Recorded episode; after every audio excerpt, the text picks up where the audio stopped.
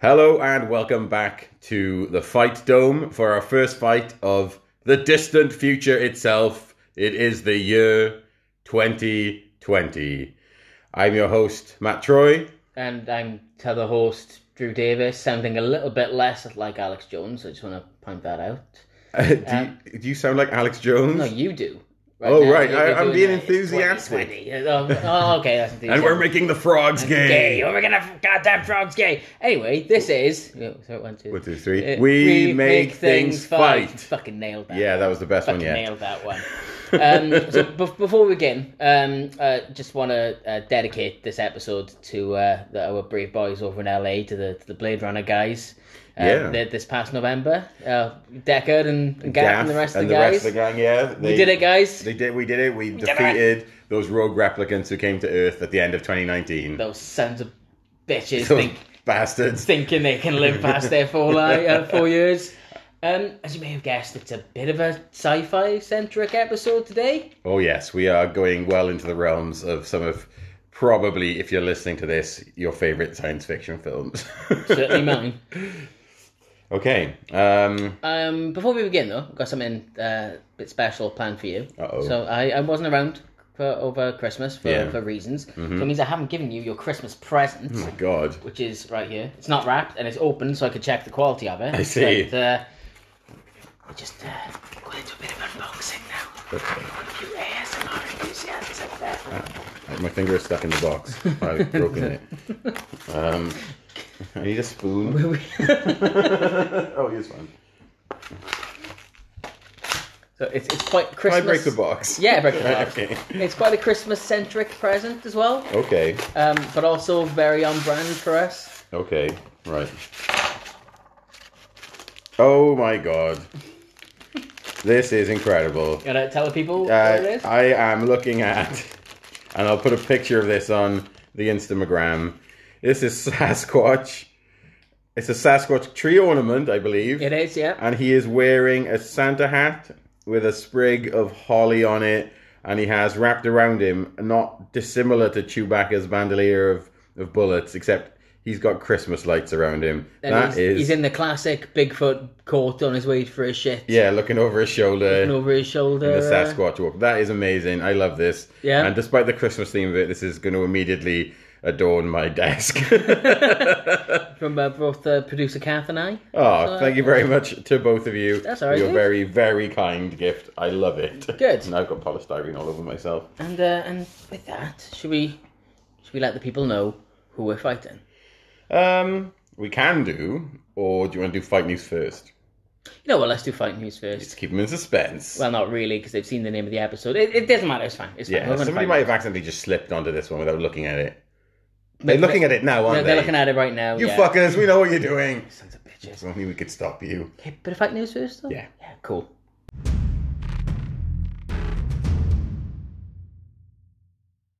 Yeah, bit of fight news. A bit of fight news. What have you got for us Um, today? so uh, this um, comes from the Evening Standard, Oh. uh, but has been widely reported everywhere, pretty much.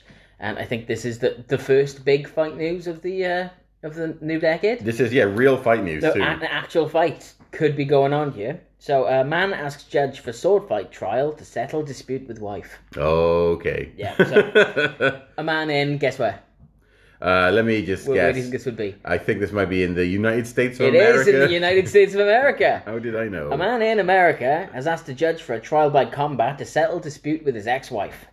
David Ostrom of Oh. Kansas Yeah. asked Iowa District Court for permission to fight Bridget Os- Ostrom, 38, and her legal team and her legal team yeah. on the field of battle where he will rend their souls from their corporal bodies. Wow. He meant corporeal there. They're not it's like their corporal bodies. Yeah, corporal Unless bodies. you hire as a corporal. Yeah. Because as is my understanding, you can choose somebody to fight on your behalf. Okay, we're getting into that. Excellent. Okay. In court documents, the 40 year old argues combat has never been explicitly banned or restricted and as a right in the United States, adding that trial by combat was used as recently as 1818 in British court. 1818. Yeah, not in America. I mean, I, I that is that is the biggest stretch of the definition recent that I have ever heard. So, so, uh, also, like when it got into the whole combat has never been explicitly banned or restricted as a right in the United States. Yeah. I thought it was going to lead into like a bunch of weird right wing sovereign citizen type Yeah, stuff. yeah. I I don't recognize this court because you've got my name in capital letters. Yeah. And, and the flag's all wrong and all that kind of shit. Yeah. It turns out he's just a big Game of Thrones fan. Oh, I see. And that's where it comes from. um, Mr. Okay. Armstrong has also requested 12 weeks of lead time, in inverted commas, ahead of any duel to gather katana and wakizashi swords. Why is he using those weapons? If he's a Game of Thrones fan, I don't know. I know. I- uh, it's, It, it, I mean, this this is not a Game of Thrones fan that is talking here. Like I was, I'm not saying I'm not disputing the fact that this man doesn't love Game of Thrones. Yeah.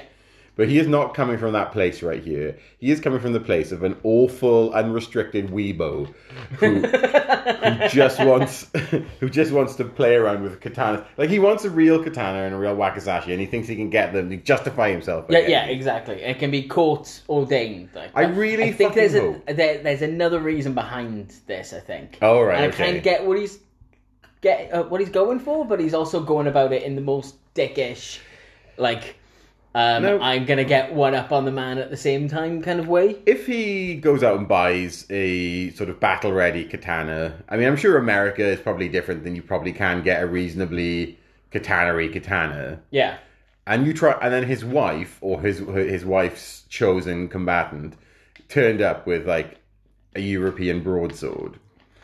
He's probably still going to get his ass handed to him because e-, Yeah. even if they are both exactly the same amount battle ready, and they but they're not you know real swords, they're like prop swords. yeah.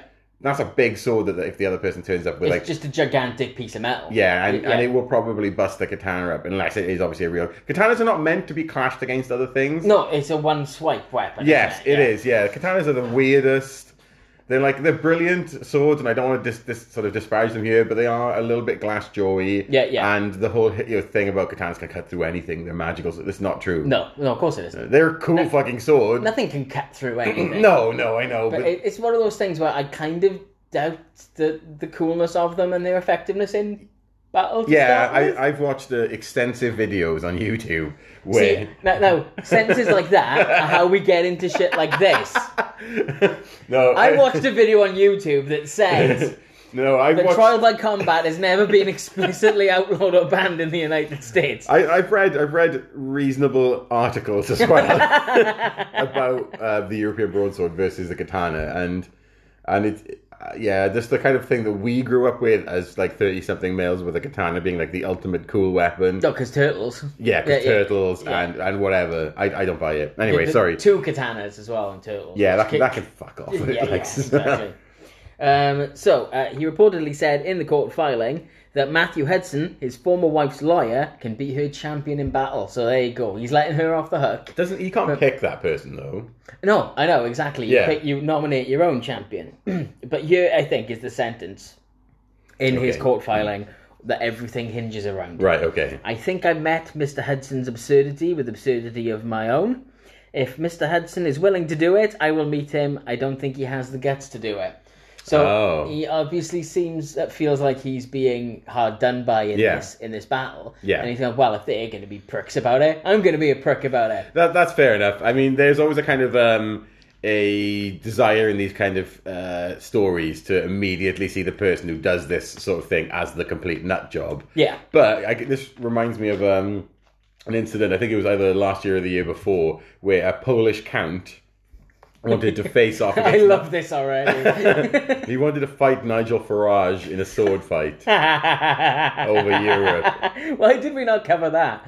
I Was think that- this was, that before pre-pod? us. Yeah, okay. I mean, I would have been all over that if if that was um, if that had been a story while while we were doing this. But I think it was before, maybe the year before, and I would have loved to have seen Farage with a saber. I'd love to see Farage in any kind of physical activity. Yeah, Yeah. yeah, Unless you count, you know, plane crashes being a physical activity. yes. Um, oh dear.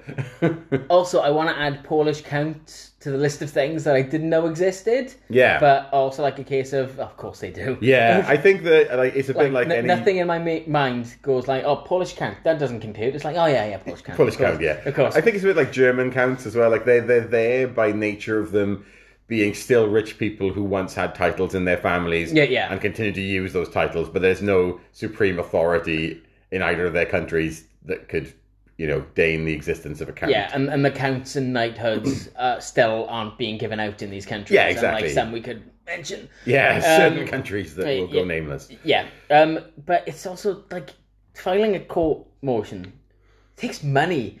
This is the most expensive. Well, go fuck yourself. that I've ever heard of.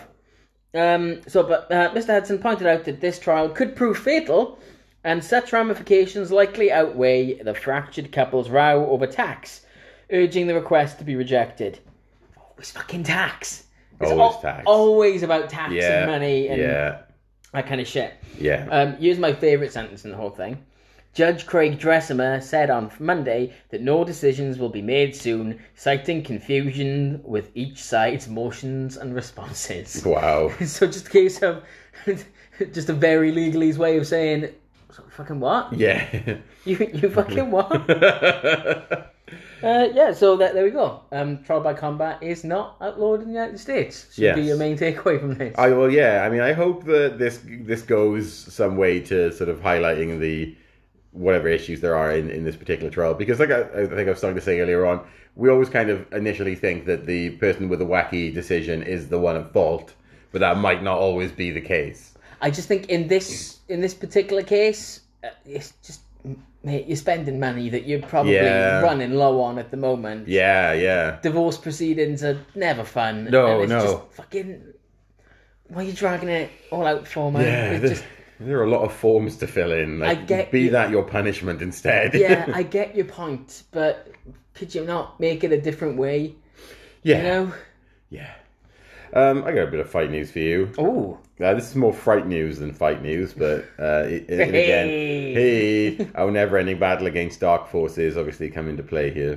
This is taken from the uh, the Mirror, and um, it was written by Courtney Hodgin. I'm going to say, uh, but I'm not going to spell. Um, so the headline runs thusly: Mum freaked out as haunted frozen doll returns to house after she binned it twice. So when we say frozen doll, this isn't a doll that has been subjected to extreme colds. This is from This the Disney is motion picture. the character, I believe, of Elsa. And I say that because I I haven't seen any of the Frozen films, and I'm not poo pooing them. I just don't have a young enough child in my life to justify watching the Frozen films on my own. I, I, oh, mate, you can see whatever film you want. I don't get that whole thing of like, uh, I need to take a kid with me to see this kid. I mean, I'm not going to go and see it in the movies because I'm an inherently lazy man. Okay. And going to the movies means putting on my pants, leaving my house, expending cash, and then also being conned out of cash for sweets, which I will always buy, and sitting in a, in a darkened room. No, that is your own choice. Well, yeah. The purchase of sweets, there, it- it's, It's not, not, a, it's a not a problem.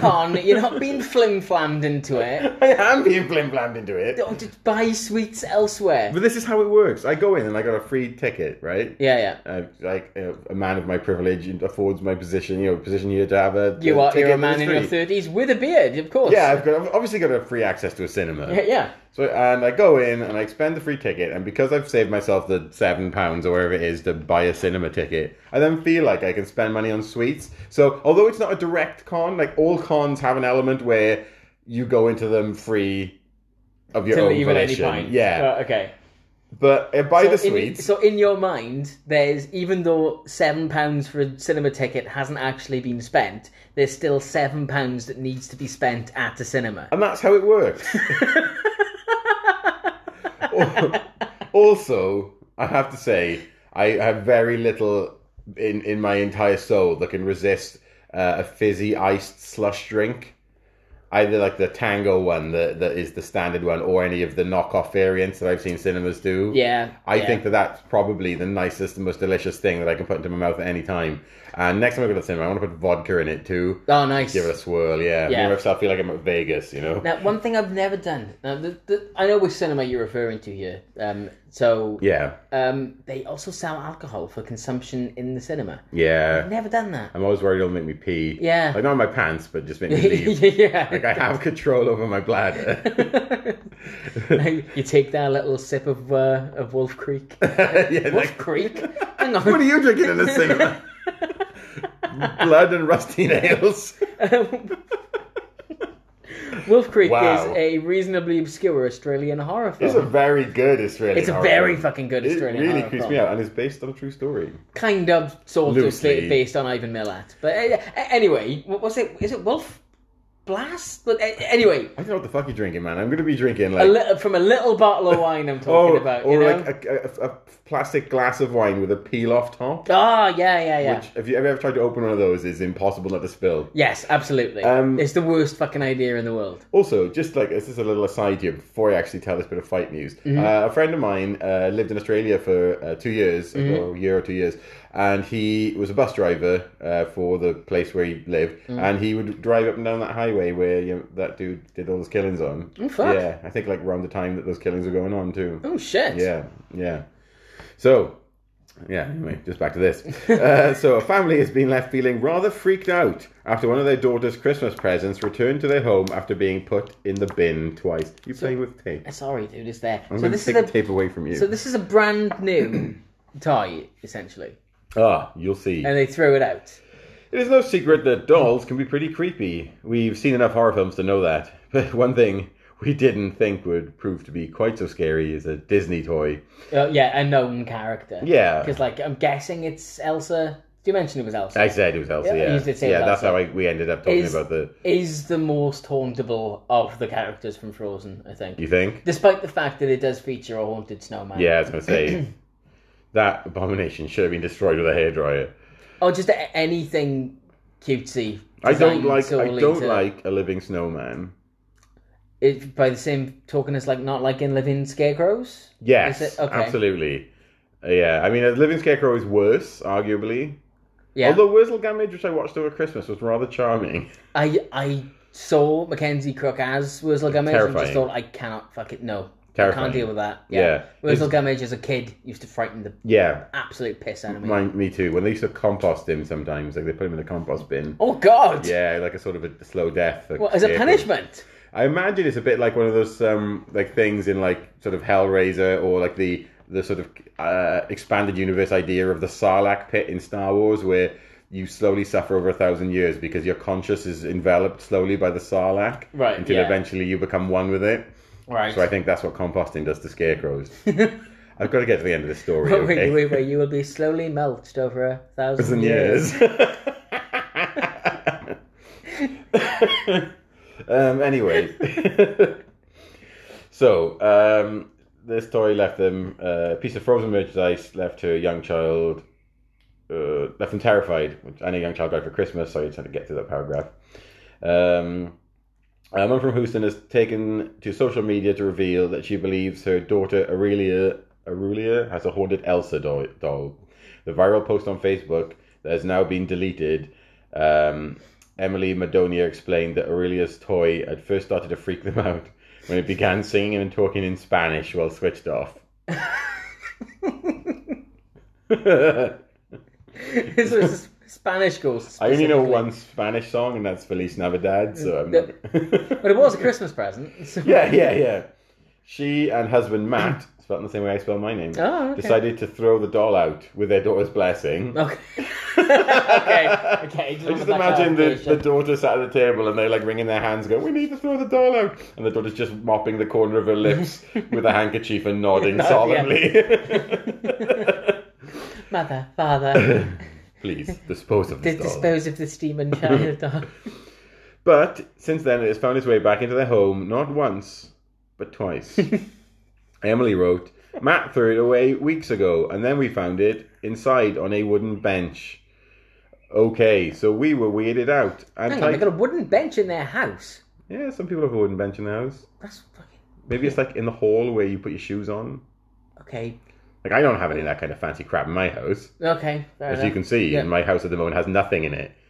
Oh, so oh, so, so we're talking about like um, a house that has got the capacity that has a hallway that can have a wooden bench in it. So I mean, it might be also in the kind of kitchen. people, also the kind of people who can afford to throw out brand new Christmas presents, I Like, oh, could- I- Oh, haunt- I- haunted or not, man. All I can feel in my mind is you slipping your thumbs under your "Ah, suspender straps and saying, I might just be a simple country lawyer. It's not like we spent good bloody money on that not long ago. Anyway, I- stop casting aspersions on these people you don't know. I don't care if it sits at the end of your bed with a knife every night. You're keeping it. Ah, right, where was I? Okay, uh, so we weeded out and tightly wrapped it in its own garbage bag and put that garbage bag inside another garbage bag filled with other garbage. And put it at the bottom of our garbage can underneath a bunch of other bags of garbage and wheeled it to the curbs and it was collected on garbage day. And that's verbatim. I just read that out exactly.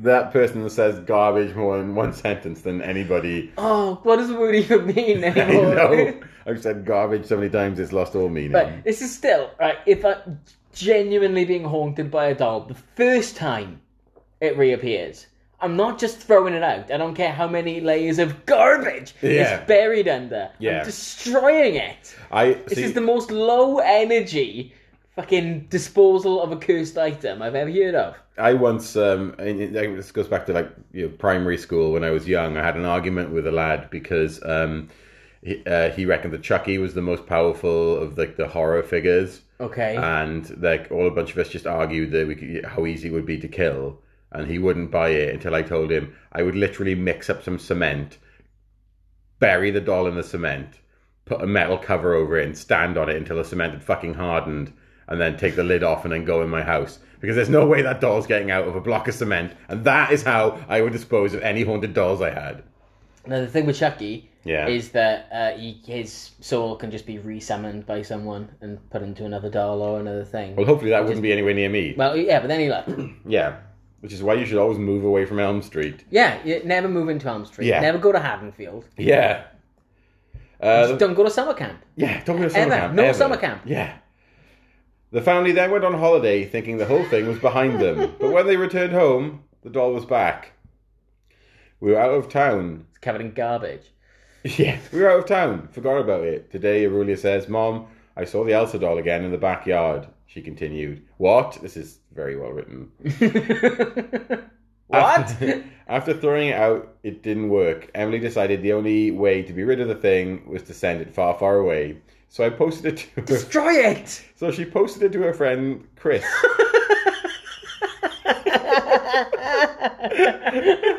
who lives 1,500 miles away. Oh, it's a letter from. Uh, what the fuck? open it. Oh, Elsa doll. Uh, and had been entertained by the tale of the haunted doll.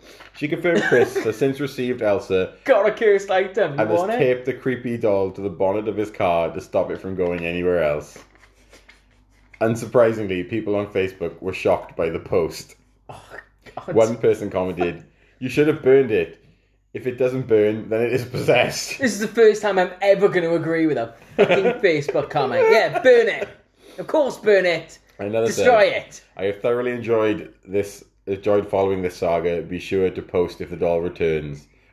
what a crazy situation, added a third. Please tell me that's in caps. No. Damn it. yeah, so that is the tale of uh, the haunted um, Elsa doll from Frozen. cool. Yeah. Um, I mean, probably not haunted. To be fair, I mean, Yeah. I'm only, I can only assume that the parents are easily spooked yes, I think so. and have could con their kid into throwing the Elsa doll away, and then the kid, maybe believing in magic, has rooted around in the garbage, got the doll out, released the doll, and then went, "Look, mummy, the doll is back!" And then, at that point, obviously, the parents then completely lose their shit in terror. Yeah, because I mean, s- singing in Spanish—that's not necessarily evil in and of itself, you know. I mean, that's true. I mean, the, the Spanish language is not—it's not an inherently evil language. Yeah. it's not like the language of Behold the Cthulhu. language of the beast en español. You know, it, it doesn't go like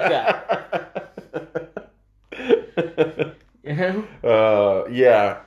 So, okay. I mean, I just thought that that was uh, that was a perfect story for Oh, yeah, for, it's- 2020 after Christmas. Yeah, Haunted dolls. haunted dolls, trial by combat.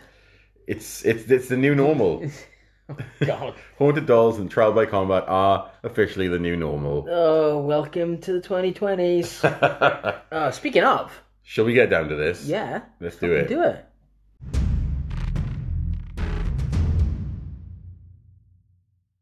Okay, so before we get into the fight intros, you want to. I didn't want to mention something actually. I got kind of got caught up earlier on in the Sasquatch um, uh, Christmas ornament to forget that I've also for Christmas. Look at these.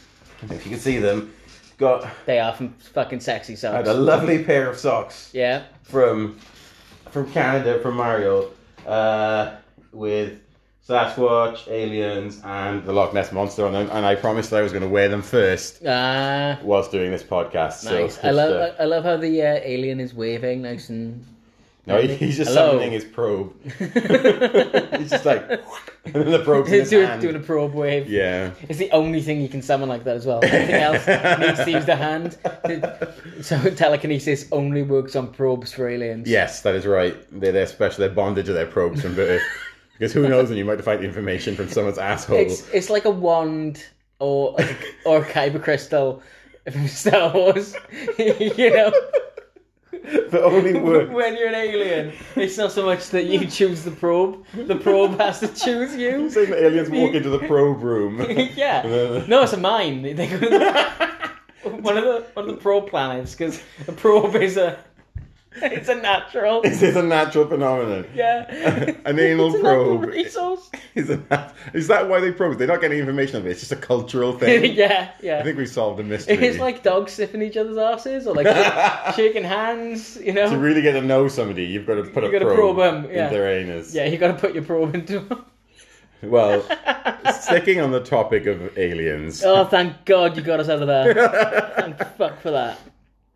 today's fight is one um, the has sort of not specifically come up in in the past. Like it's not one of our long-standing fights, but it really, really should have been. Yeah. So, um, what can I say about our two combatants? They're both single moms. Mm-hmm. They both both have a deep rooted phobia of androids. Uh, Justified. justified, Fully justified. fear of androids. They are both uh, guerrilla leaders, and they both are a little bit soft on Michael Bean. Aren't we all? yeah, and who can blame them? That's right. We are battling the titans of the robot and alien murdering industry. of the uh, first film is a sci-fi horror. The second film is an all-out sci-fi action flick. Um, both of which are fucking superb. They are, yeah. Yeah. The, the first two films are definitely amazing. Yes, absolutely. That's right. We are fighting Ellen Ripley and Sarah Connor To the Death and beyond. Beyond. Okay, so I'm going to start with uh, Warrant Officer Ellen Louise Ripley. Um, we first encounter uh, Ellen Ripley um, w- awaking from hypersleep um, in uh, Alien, nine, se- 1979's Alien. Uh, she's introduced as a warrant officer aboard the Nostromo. Nostromo sorry, I can't use my words today. uh, commercial towing space tug en route to Earth from uh, the, the, the system of Thetis. Right. Um, they've been placed in stasis for the long journey, and the crew are awoken um, when they receive uh, an unknown transmission, a distress signal from a nearby planetoid. And so, according to company rules, they have to go off the beaten track and go and find out what it was. Right. And we know what it was. It was a big, massive fucking alien. Right. But first of all, it was a small spider alien with a penis, vagina, mouth thing. Right. Yeah. You see what I'm doing with the right thing? No. I'm being Harry. Dismissive. I'm being Harry Dean Stanton, an alien. Right. Um, Sorry, I completely missed that. so they're truckers. Yeah, they're a bunch of big space truckers. Has any other trucker ever been ordered? Like, if you see someone weird in the road, have a look. Pull over. Go see some waiting roads. That, that might be good cooking. Like that yeah.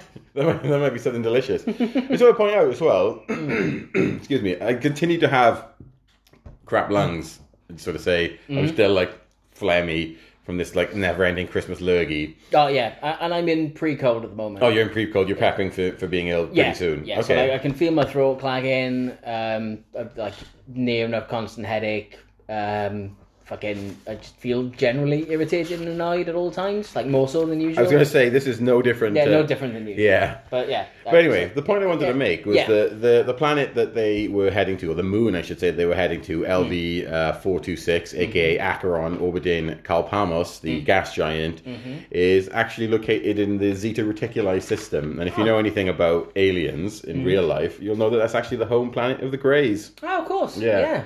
So uh, I don't know. You don't know what uh, you know Illuminati shill was working on this film and came up with that concept. Um, probably Ridley Scott. Ridley Scott, Alan Dean Foster, could have been any of them. Mm-hmm. Yeah, yeah, yeah. I, I think that um, Ridley Scott's got Illuminati written all over. Oh it. yeah, strong ties. Yeah. strong ties. yeah. But anyway, um, they pull over the planet. Um, Kane and Dallas go to the surface to have a look to see what's going on. Uh, they enter a big derelict spacecraft, find an egg chamber. We know what happens. Kane Yep. gets the egg, uh, the facehugger from inside the egg, stuck on his face. It lays an egg inside him. They take him back to the ship. Ripley's like, "You can't come on board because you've got bi- biological contaminant on you. Are you fucking nuts?" And then Ash overrides. The alien gets on board, and hilarity ensues. um, and the crew are hilariously wiped out one by one, uh, despite the best efforts of uh, of the Nostromo crew, barring obviously Ash, who is uh, secretly working Mm-hmm. uh, against them and with the company, with the Wayland Yutani company, to try and bring the specimen back to Earth. Uh, Ripley ultimately succeeds. Uh, escaping aboard the Narcissus. Did you know that was the name of the shuttle? Mm. I did know. That Of was the name of course, the you shuttle. bloody did. I'm a yeah. fucking alien. Yeah, exactly. From the from the Nostromo, and also another thing that people don't often realize is Mm. that that big thing at the beginning is not the Nostromo itself, but a towing a rig. Yeah, yeah, they're, they're towing. Uh, Is it ice they're towing? I don't know. It's just minerals. I think it's just a big ore processing plant that the Nostromo is towing. Yeah. Um, because like ice is a big thing. Um, in as in they towing big loads of ice. Yeah. to- for water. But yeah, I guess so to colonies that probably don't have it. Yeah. Yeah. I, I believe that's like a big thing that's going on in William Gibson's Alien Three. Oh right. Oh the well, hang on, William Gibson's Ali- Aliens. You mean? No, Alien Three. Oh, Alien Three. That's right. Yeah, Yeah. because it's the one where the Soviet states and the yeah, where it's think- like it's the, yeah. the Civil War thing. Yeah. Yeah. I, that's actually on Audible at the moment, not to advertise it, but No, yes, yeah, it is on Audible. I was going to pick it Um, up the other day. There is also a comic of it that Ah. I've got but yet to read. Excellent, that's cool. Yeah. Um, anyway, so long and short of it, Ripley and the cat survive, get Yeah. back to Earth. Jonesy, Jonesy, yeah, they awaken. can I can I just divert very briefly here to say that I think Alien is perfect. Yes, Um, I, I th- I think it isn't just outstanding. Fucking not a single second of it is wasted. yeah, um, n- not a performance out of out of whack. Just the way the alien is shot and looks, and just the sense of terror you get from it. it, it Um, is. I mean, it it's Jaws in space, but better. Yeah, Yeah. It's, it's a haunted house film. Oh, yeah, In- in absolutely, space. yeah, it's, yeah. It's fucking superb. Um, and then obviously we go on to aliens, and uh, you know, in its defense, and I people often kind of say to me, "Oh, my favorite is Aliens," and I'll say that's absolutely fine because I think that Alien is a piece of cinema, and Aliens is It's a, a hell of a movie. film. Yeah, it's a movie. It's a Yeah, movie. yeah, absolutely right. I- In the same way that you could look at 2001 and Star Wars or something, you know, Mm-hmm. they are both completely legitimately uh, brilliant at being what they are but obviously Alien has Alien's the kind of film that would put this that's the reason why these films would be put into a significant box at the Library of Congress. Yeah, you know? Uh, yeah, yeah. That's why it happened. Uh, anyway, obviously The first to do stuff, Yeah. you know, Yeah, In- exactly. in, in that kind of the, thing. the uh, the the groundbreaking movie that, that then Aliens built upon. Yeah, Uh, and you know, Aliens would probably still be a great film without Alien, but you'd need to have a little bit more at the beginning. oh yeah, totally. You know, just a little but you could probably still get away with that being a standalone movie more or less. Oh yeah, Yeah. yeah. Uh, anyway, so Ripley wakes up. It's X number of years later. I should really check that fact. I didn't really write it down. About seventy. 70, I think. Or 57 years later, sorry. I did write it down, yeah. Cool. Uh, she wakes from stasis. Um, her testimony regarding the alien is met with skepticism uh, amongst the Wayland Yutani Corporation. Uh, she loses her spaceflight license as a result of questionable judgment and finds out that her daughter Amanda is dead. Yeah, Um, uh, so, however, after contact was lost with a colony on LV 426, uh, the planet where the crew first encountered the alien eggs, Ripley uh, requested to go with a colonial marine detachment aboard uh, the UMSC E Sulaco uh, to the planet, where they find it's been infested by many aliens who wipe out most of the marines. Um, Ripley uh, engages, uh, takes command and engages the alien, uh, and survives, escaping with Corporal Dwayne Hicks, the andro- the what remains of the android bishop, and Mm-hmm. Newt, uh, a young girl who was rescued from the colony. Uh, back on board the Sulaco, they are attacked by the surviving alien queen, uh, in which uh, uh, Ripley sort of has one of the greatest iconic space battle. I fucking hate that word iconic, but I'm going to use it Oh, legitimately. no, it is genuinely is. Yeah, it totally is. when she dons her um her mech suit forklift truck Yeah. and goes to battle against the alien queen. Aliens is one of my favorite turn your brain off films. Yes. As in, like, I can dip into it at any moment Yeah. and totally get what's going on because I've seen it that many times. Yeah. It's a favorite of mine if I can't think of anything else to watch. Oh, oh hell yeah, that and the thing. Yeah. Yeah. Yeah, yeah. I mean, the, the thing I think that deserves a bit more attention. I, I see the thing as being cinema. Oh yeah, I, I Like, agree if, with If you. you're going to make that, Yeah. the, the- you know, draw the line. There, and I'm, I'm sorry, distinction. I'm talking about the Alien franchise here as uh, as a whole. Sorry, Oh, right, about okay, the first yeah, three yeah. anyway.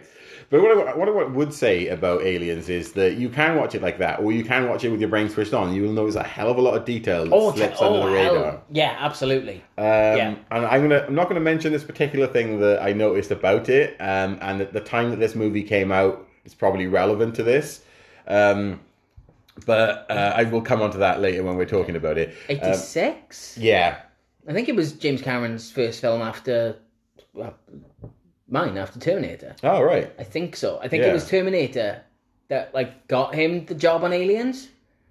oh, okay, that's cool. I mean, I'm glad. Oh yeah, yeah.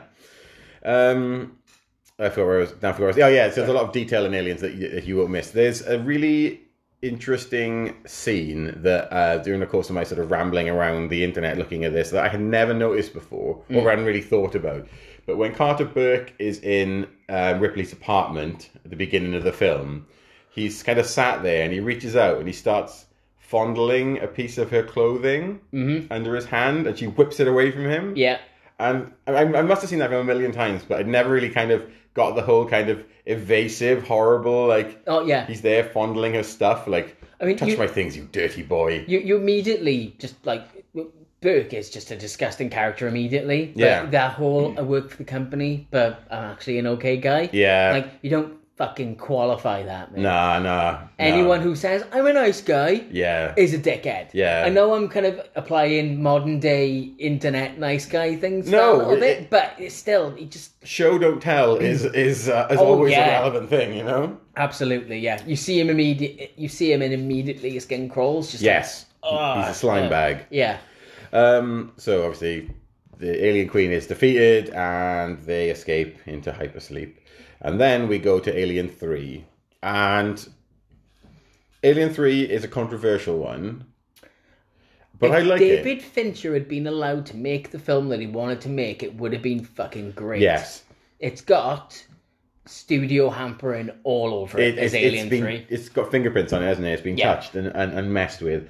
Um, But it does have, I think, probably one of the more iconic, again, not fucking first, but one Yeah. of the more iconic images of the Alien franchise. the bald-headed Ripley with the alien The right alien next to her face. yeah, It all is- up in a grill. and that comes up in my in my uh, strategies later on.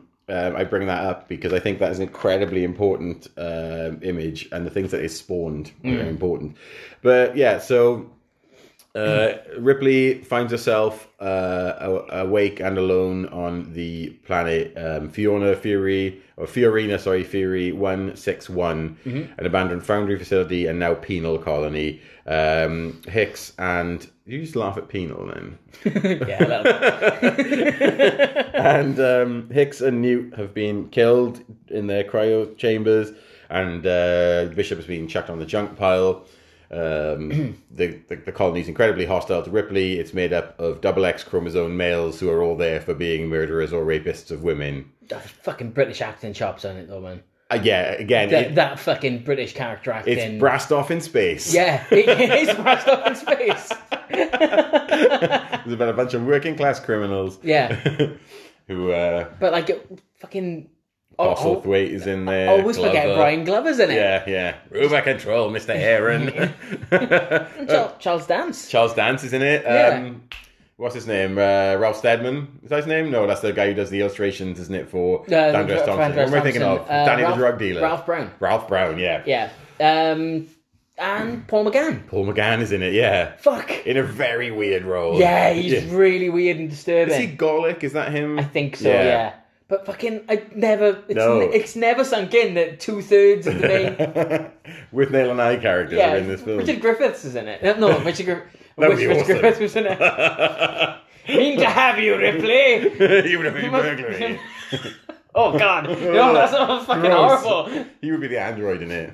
no, you'd be the voice of the alien. I would weep in alien egg chambers. No, Richard Griffiths would be the alien. oh, that would be great. Well, the voice of the alien. Yeah, yeah. This is definitely not great, by the way. That's not a good idea. just want to want to get that out there. Um, yeah, and Do you predictably- hyper sleep? oh, you little traitors. Oh. Face huggers are tarts, prostitutes of the human throat. um, anyway, terrible. completely insane. Not only that, but he's a raving xenomorph. terrible Richard Griffiths uh, uh, impressions aside, um, because like that's maybe amused three people in our audience. You realise that, right? our small but carefully crafted and growing audience yeah, have Uh, yeah. now been slightly more alienated. Um, our cultivated audience of six yeah, and being also. reduced by one. Alienated is another word for anal probing by uh, an alien, an ancestral alien, alien probe. Um, anyway, uh, predictably, something has got on the escape pod that they came down in, and it's a facehugger, and it gets inside a dog or a bull, depending on the version of the film. And it turns into an alien, and it starts killing everybody because you know. Ripley just there indicating everything around her, going, "This is my life now." Yeah, yeah. and um, I kip, then this, and and I then- kip again. yeah, she's like a very bad Dracula. Whoa. so she uh, obviously goes to battle with the alien. They don't have any weapons because it's a prison. Mm-hmm. And they also don't really have any guards. I never could quite figure out if Brian Glover was also a murderer that had been.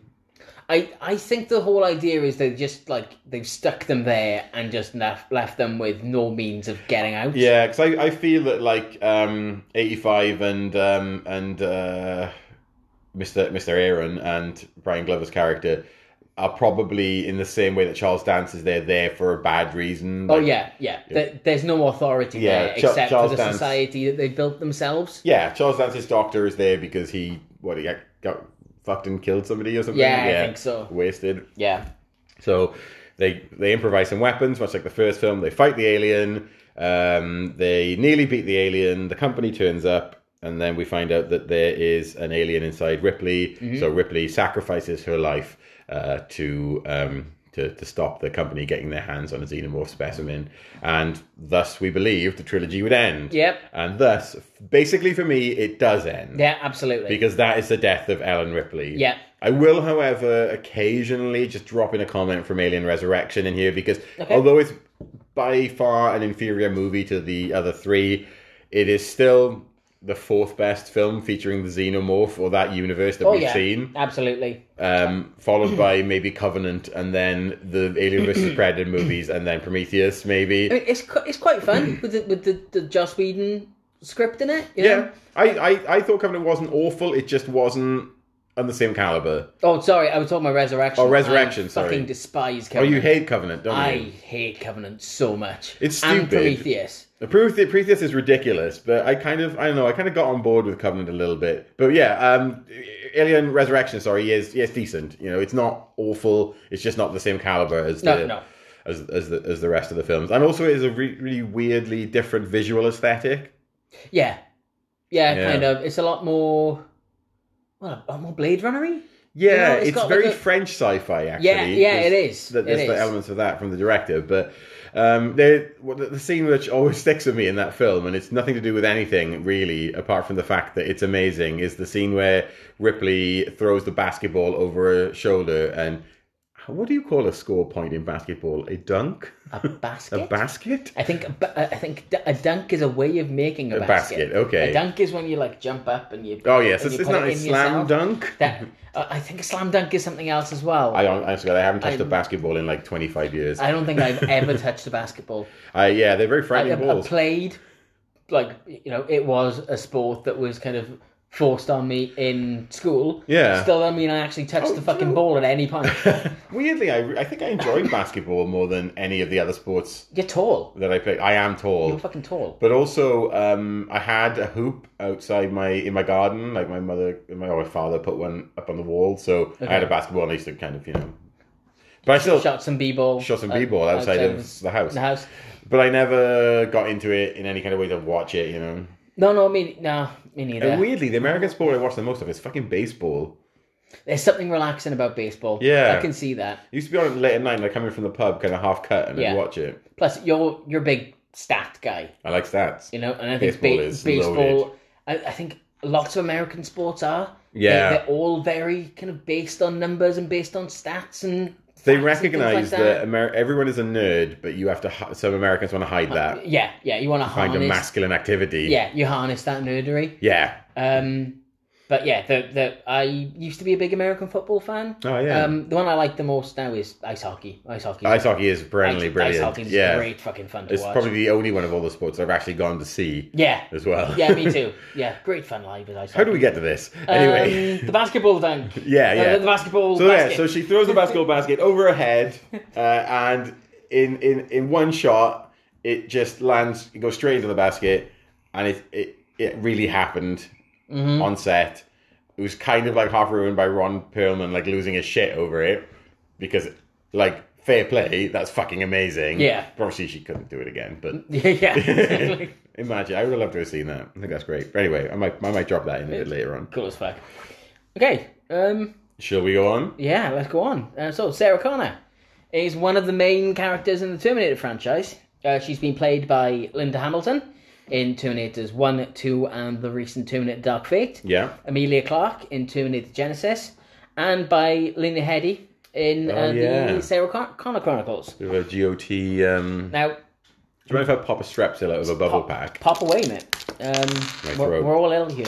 Yeah. Um, so uh, just want to clarify which Sarah Connor am I going to be covering? Okay. Because Terminator, as anything with time travel as a major Yes. theme goes, is a fucking nightmare in terms of like continuity and timelines.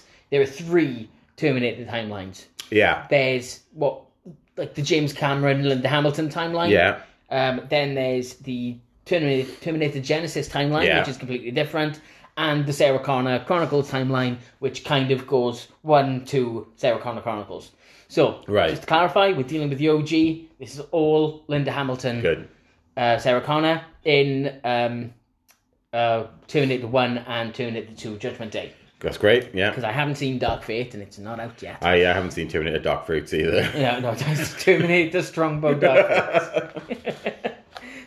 Yeah, the Terminator, Terminator for kids. yeah. Okay. So, Sarah Connor was a student and waitress in 1984 Los Angeles Yeah. when she begins to fear for her life after two other women who share her name are murdered in the same day within a couple of hours of each other. Okay. Um, she's rescued from the murderer while hiding out in that fucking amazing 80s nightclub Tech Noir Yeah. that I really want to go to Yeah. because it seems like a metal bar. It does. It looks yeah. really fucking cool. Um, rescued by seeming vagrant Kyle Reese. Uh, Reese tells her. Um, I'd love to be after described he- one day as seeming Seeming seeming vagrant. vagrant. Um, um, Reese says that he comes from the future, uh, a war ravaged future, where he's one of the top lieutenants of her son, John Connor. Uh, John led the resistance movement against Skynet, an AI which becomes self-aware in 2000, no, sorry, in 1997, and wages an apocalyptic war against humanity Uh-huh. following the human victory because I, I was rewatching Terminator yesterday, Yeah. and I didn't realize. Oh shit! Yeah, they the humans win. They And- win, yeah. and this is like the last offensive. Yeah. Um, so Skynet uses time travel technology. It- it just go with it. Um, to send I a will. lone android um, T101 model Terminator back in time to kill John Connor's mother, Sarah, Yeah. before she can give birth to John and train him in the skills he will need to lead humanity to victory over the robots. Excellent. Um, Kyle and Sarah fall in love over the course of fleeing the Terminator. Um, it, it it gets fucking creepy, weird, like Back to the Future levels. Yeah. When there's like this weird bit where Kyle is given a picture of Sarah in the future. Yeah. And he says like, "I fell in love with you right then," and then Gross. yeah, and there's a like, did he know he was gonna go back in time to have sex with her when he volunteered to sire John Connor in the future? Oh god, That's what yeah, happens. yeah, that's what happened. yeah, it's really fucking weird. Yeah. Um. Uh. Yeah. Um. So basically, he kind of like found a picture of like an, a woman. Like it's like us finding a picture of a woman from like the fifties in like a in a box of possessions. it's the Notebook, Yeah, it's a notebook of robots. but it's not that he finds the picture. John Connor gives him the picture. Ugh. Yeah. Here's a picture of my mom you can Yeah, jack yeah, off to, yeah. you fucking weirdo. Have a have a picture of my mother, top lieutenant. yeah.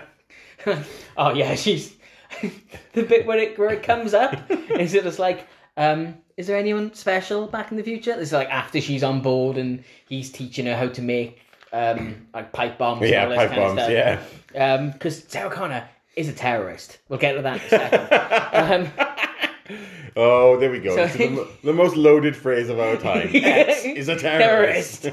um, so yeah, and she asks him like, "Is there anyone special back in the future?" And the answer after a bit of hedging is ba- is pretty much, "Yeah, you. I got this picture of you that I like spaff to all the fucking time." So yeah, I have this Um, hairbrush where I picture hairs out of it, and I like glued in the head of a mannequin. Yeah. Um, occasionally, like when your son and I need to gather for warmth if we're on like operations or something, I'll pretend it's you. Anyway, yeah. So, so I volunteered to come back in time. Oh, no. Like, not so much to save John Connor as to as to sire him, or at least I think you know that might be what happens. What is So, his eh, name again? Kyle Reese. Kyle Reese, yeah. He sounds like somebody we would have grown up hating.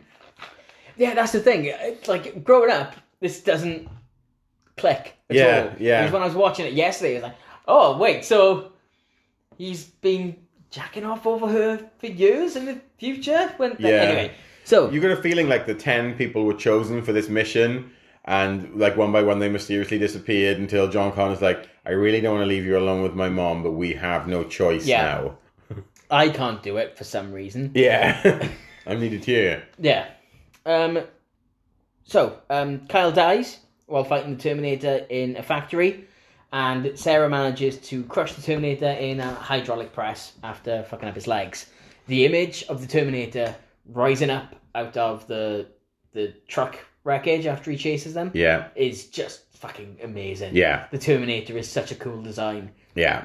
and Terminator is fully included on that list of like the uh, slasher films. of Oh, the yeah. 80s. Absolutely. Yeah. It goes like Halloween, Friday the Thirteenth, Nightmare on Elm Street, The Terminator. As Yeah, far as I'm concerned, yeah.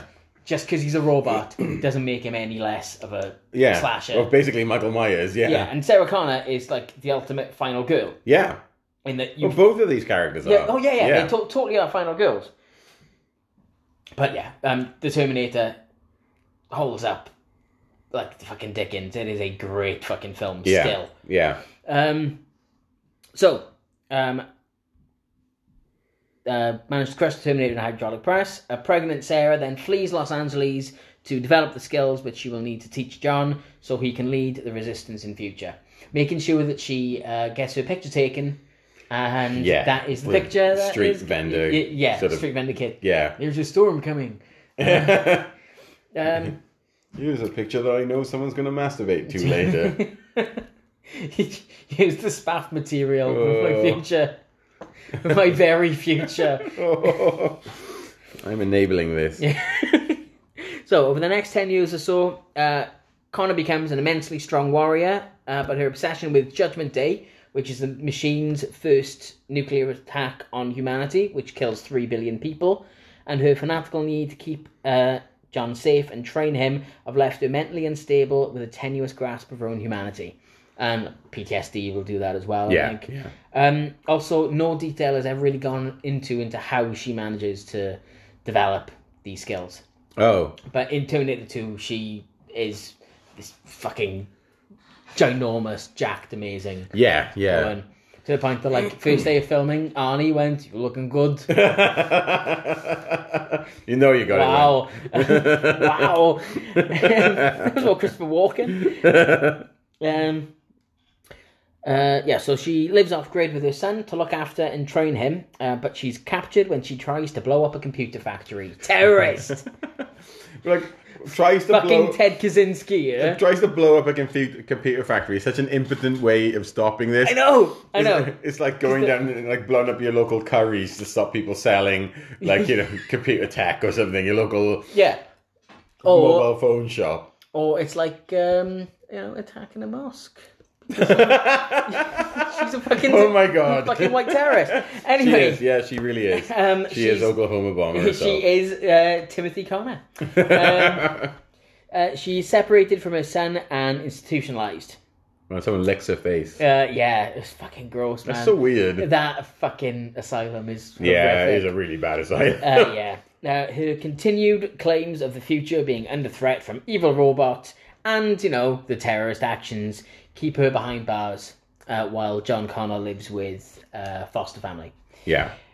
Um, while there, she commits numerous acts of violence against medical staff and attempts to escape many times. Don't fucking blame her. Yeah. Uh, during her final escape attempt, she encounters two Terminators the uh, T 1000 upgraded liquid Terminator, which has been sent back in time to kill the now 10 year old John Connor, and a reprogrammed T 101 model sent back in time by John's future self to protect himself. Fucking time travel. Yeah. Although she is initially hostile to the 101. This is a, another fucking thing from Terminator. No, sorry, um, Parallel with Aliens. Like, initially hostile to the robot, but good relationship with another robot causes them to trust robots by the end. Yeah. Yeah. And that's how the robots win. Mm-hmm. Also, They um, get you. isn't Vasquez John Connor's foster mom as well? yes, she is. Yeah. Yeah, the, the John, uh, the James Cameron players. Yeah. Yeah. Bill uh, Pullman. Paxton. Paxton, yeah. Bill Paxton is the, like, Terminator's first kill in First Terminator. Oh, okay. He's one of the punks. Shit. Nice night for a walk. Yeah. Some punks. Um, although she's hostile to the T 101 initially, she flees along with it and John to escape the advanced T 1000 as John and the machine form a father son bond. After she has one of her recurring nightmares about Judgment Day, Sarah attempts to murder Miles Dyson, a programmer who will eventually create Skynet, using the technology left over from the original fucking Terminator that came back in time. Ah! Yeah. Uh, Time travel. yeah, time travel. Um, she finds that she's unable to murder him in front of his family, though, and instead persuades him to destroy his work and the remnants of the original Terminator alongside John and the T 101. So she doesn't entirely lose her hu- humanity. Yes. Um, after the trio defeats the T 1000 in, I think it's like an ironworks. I watch it. Some kind of foundry, is yeah, it? it's the Foundry. It's like, it's the standard action movie. It's a standard 80s action movie Yeah, place, yeah. yeah. yeah. um, it's like either that or a Hall of Mirrors. Yeah, yeah, basically, yeah. yeah. Um, so after that, the T one thousand, uh, sorry, T one hundred one decides to destroy itself, so none of the technology will remain. Uh, Sarah gains respect for the machine and looks to the future with more hope than she had Excellent. initially. Um, there's a deleted scene where, like, an elderly Sarah Connor is um, watching John on TV, who is now a um, Oh, uh, Senator. now Oh a senator. yeah, I get this, And, yeah. like, and that's where it ends in a world without Skynet okay. even though like shouldn't John have like disappeared if Judgment Day isn't gonna happen or Yeah. something? I don't fucking time travel. What happened to his creepy mate that that that sired him as well? Yeah, exactly. And that's like another like I think it's in the script, but it's not actually filmed about where she um, contacts a private detective to try and find Kyle Reese Oh, or something along those lines. gross. Okay. It's like the timeline. If you look into it for a second, Terminator franchise gets real fucking weird. Well, yeah. I mean, any any time travel franchise falls apart. But still, as films, both th- that same that same principle. Like Terminator is isn't that much of like a, a cinematic masterpiece or anything like that, but it's Yeah. a fucking great genre film. It is, yeah, And absolutely. and Terminator 2 is possibly one of the best action films ever made. Oh, I- yeah, yeah, without a doubt. uh, um, like, I'm not a very, I'm not as au fait with the Terminator franchise as I am with the Alien franchise. I have seen the second Terminator film, and I have watched the first Terminator film through cultural osmosis. Right. In that it's been on the television once I've been in places that it's been on, and I've seen enough of it to know what the plot is, but probably have never seen it in order. And I basically haven't seen any of the other Terminator films because just the dire sort of um, reviews have always kept me away. yeah, uh, Terminator 3 is not good. No, uh, Terminator Salvation is not good. no. And after that, I was kind of like, I don't think I want to watch any more Terminator films. Yeah, yeah. Just leave it. I Those mean, first two. I don't. I, I mean, I'm I'm not a big fan of milking a franchise, especially where it's quite a central premise. Like you can totally get away with it with like Star Wars or even to, with Aliens to a certain respect, but maybe not as much because there's a scope for it. There is a wider world. Yeah, So, like in Alien, there's very much the idea that this is one story in a universe Exactly. where there is this corrupt company yeah, that is doing all this biological warfare shit and wants this alien yeah, to be able to, you know, as a weapon. Yeah, Wants this yeah, alien yeah. as a weapon. Here are the various ways that it gets it. yeah, And like, one of the reasons I dislike Prometheus and Alien Covenant so much is like I don't fucking care how that starts. yeah. It's, we I shouldn't ever know. Yeah, I don't want to know. I just, because we would never know. yeah, because we would never know. Yeah. and you wouldn't care. It doesn't matter. Yeah, In the same, it's like the Rob Zombie Halloween films. I yeah, don't fucking care how Michael Myers starts. I just care that he's there. he's there. Yeah, we, you just need a legend. Yeah, exactly. You don't need to see the the, you know, the genesis of it all, if you'll excuse the pun there. yeah, yeah. Yeah. But it's like I accept your premise. I'm with you for the ride. Yeah.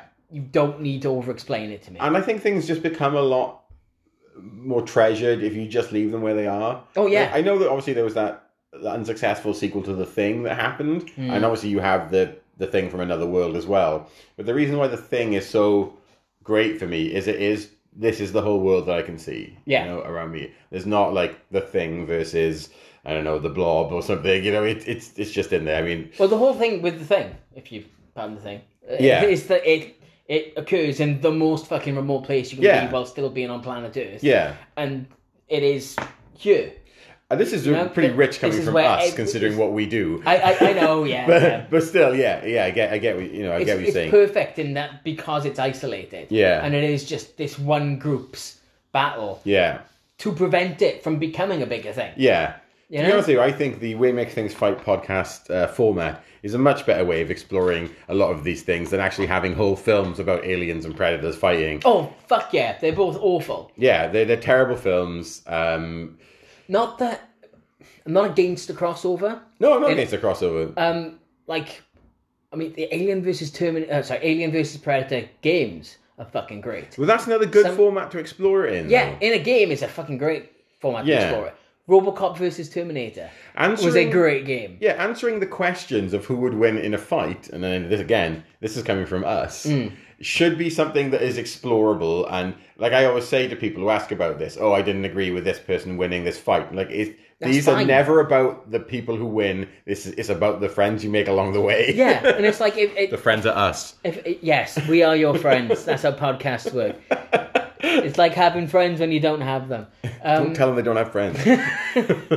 But yeah, it's like don't accept our word as the fucking be all and end all on No, any of these no, debates. we're exploring these ridiculous. things, yeah. we're exploring them. It it's an excuse for us to like try and entertain people with the kind of nerdy shit conversations dig- we've been dig- having anyway. Yeah, exactly. To let you kind of explore these paths to setting a three act movie that costs $150 million um, to definitively answer the question, Mm-hmm. but in such a way that it can still be ambiguously sort of wormed through for a sequel Because with things is like never the best format, I don't think. with things like this, a film kind of makes it canon. yes. because there's a big decision making Yes. process there and it visualizes it far more strongly than Yeah. just this can or that even in the way a game or Yeah. a comic or a novel or something like that Oh, can. for sure, yeah. I mean, It even, just even sets it- sequels it- do this. yeah oh yeah yeah it But- just sets it in stone more somehow It, it is um, it is something that we kind of have to we have to kind of tread you know, tread carefully on as we do this because you know we are essentially doing this for lols. They're doing it for huge cash prizes. Yeah, yeah, yeah. right, we should get into this fight. yeah. We probably should, shouldn't Let's we? do it. Okay, before we start strength, Yeah. um, so produce, uh, producer Kath has been having this recurring dream lately, oh, where the two of us are engaged in a silly walk contest. So Okay. you and me. So it has to be in public. yeah. Um, so like not in, not in a pub or anything like that, but actually outside. Right. Um, the more people that see it, the better. Right. And if anyone approaches you to ask you about it, you lose points. I don't know how the scoring system works. I'll I get see. I'll get more details. This You uh, tell me about this as I left. it becomes Uh, marginally more dawn. horrifying each point you make. Yep. Do we have any control over this? Oh.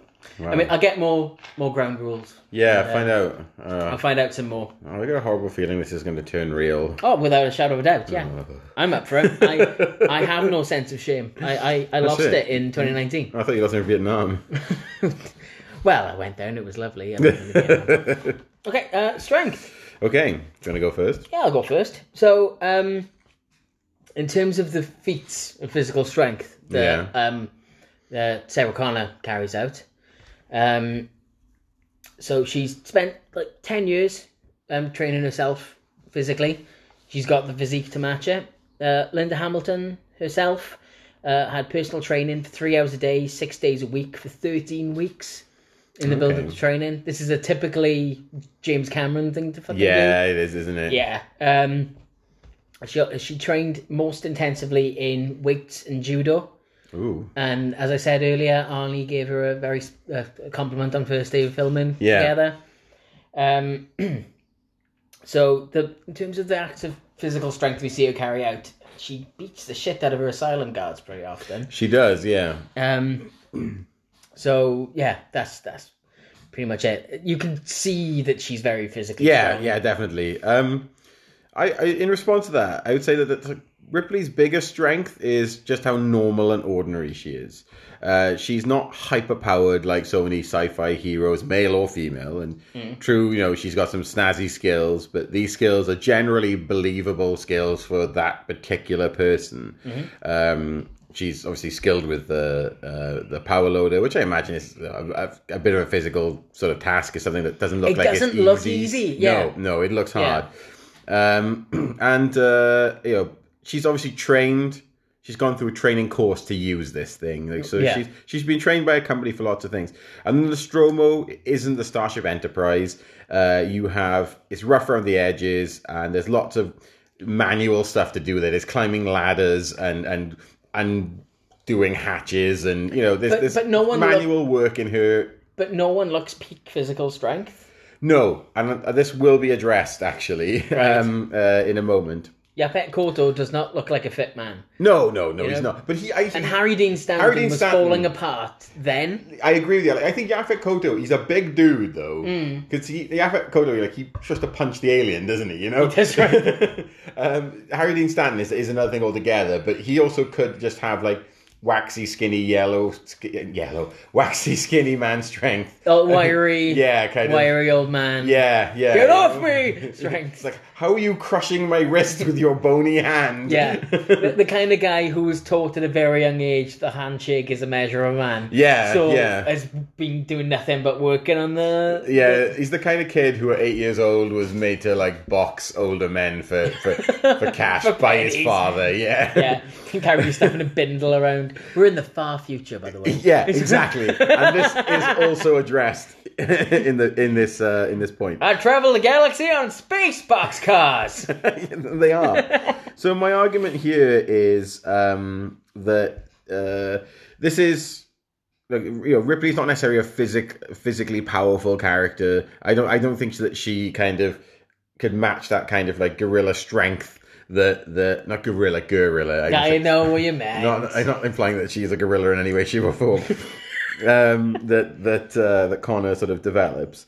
Uh, but you know, they both start off at a similar kind of stature, and um, with Ripley, it's Mm-hmm. stamina and determination. I think that that really kind of buys into this. Um, which obviously is an important component of strength. Yeah. Uh, and in Weaver's own words about the character, she goes from being a thinking person into being an instinctive person. Okay. Like she knows how to act from moment to moment, which obviously plays slightly into her intelligence as well, but you know, I'll cover that in more detail later. Yeah. You know, Sarah obviously starts as, as a damsel in distress and then becomes a beefcake. I wouldn't even say that she stars that much as a damsel in distress. Now that was always my initial thought. that Yeah. she is like on the verge of being killed by the Terminator, but she fights from the very Oh fucking yeah. start. They both they're both survivors. Yeah, oh, like, yeah. Very much so. yeah, But you know, Ripley grows up in a corporate capitalist state. Um, she has she's lucky enough to have t- talents that the state can embrace and use. She's a thinker. She's somebody who is so so, so you're saying she's her, a fucking astronaut. yeah yeah, You yeah know? okay yeah Um, uh, so she, yeah, she's a cool cerebral type who's you know transformed her- herself into more of a warrior archetype. Mm-hmm.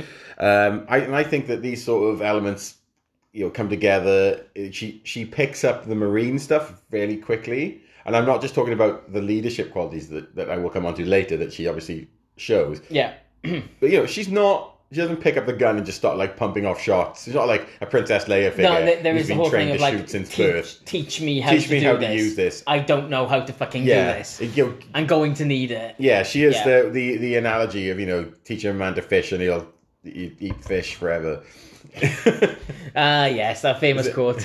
It's a, it's uh, a, it's a Trevor J. Williams, our friend, does a joke where he says um, if you um, if you give a man a fish, he'll eat for a day. If you teach a man to fish, he'll bore you to death with fishing stories for the rest of your life. I like fishing stories. I like a fishing story, actually. it depends how much um, how much how many of them you're subjected to of a day, though. No, that is true. Yeah, Yeah. I can I can probably handle one, maybe two, yeah, if yeah, if something really extraordinary happened on that Yeah. second one. yeah, exactly. Um, so I took strength a bit more literally in the like she is just physically fucking No, strong. I- I agree. She's, she has spent the past ten years honing herself physically, Yeah. and to to a certain extent mentally as well. Yes. But along with the strength comes you know, the weapons training that she has as well Yeah. with it. Yeah. Um, again, Linda Hamilton herself actually went through this. Yeah. And it was one of the reasons that she didn't want to do Terminator 3 because it was fucking hard. Yes, I, I and I agree with you, and I think that my response to that, like, kind of, you know, in my reading your bio, uh, your sort of character bio online to get my idea of what I was going to go with this, is that I think my most sort of my best offense really uh, for uh, Ripley's character is that, um, like I said, she is a character who goes like she's not she's not a soft character to start with. Oh no, she's a fucking space trucker. She's yeah, she's a space trucker. She's she's probably grown up in a really shitty world Yeah. and you have to defend. Well, your- ruled by defend this yourself. horrible company and Yeah. like with really strong militarism in it as well. Oh yeah, you know, in- Um, incredibly. so the fact that the, the U.S. Marine Corps can be deployed by a corporation Yeah. it, it is very telling. Whereas I think that so Sarah Connor does start out as kind of being a bit of an archetype. Yeah, in that um, she is advertised as being uh, advertised introduced as being as cuddly as possible. She rides a moped. yeah. You know, she's not the best waitress. Um, Luckily, she's that like- doesn't come up as one. of It the, doesn't come up. no. yeah. Um, she's not like um, particularly lucky in love or anything like that. She's a normal, normal girl Standard person. making yeah. her way. As soon as adversity rears its head, she starts fighting, and she Yeah. doesn't stop fighting. You know, and that and that the fight is taken to ex- to the extreme that it's mirrored in her body. She builds herself to be a fighter yes. and a trainer.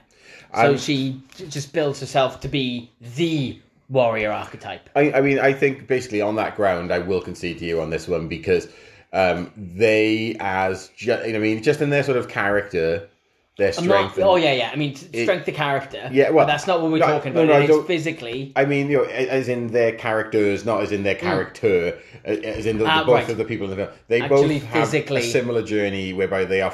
It was the hero's journey where you're Yeah. forced into having to become something different to survive. Yeah. Uh, but you you are right in the um, Linda Hamilton, uh, Sarah Connor.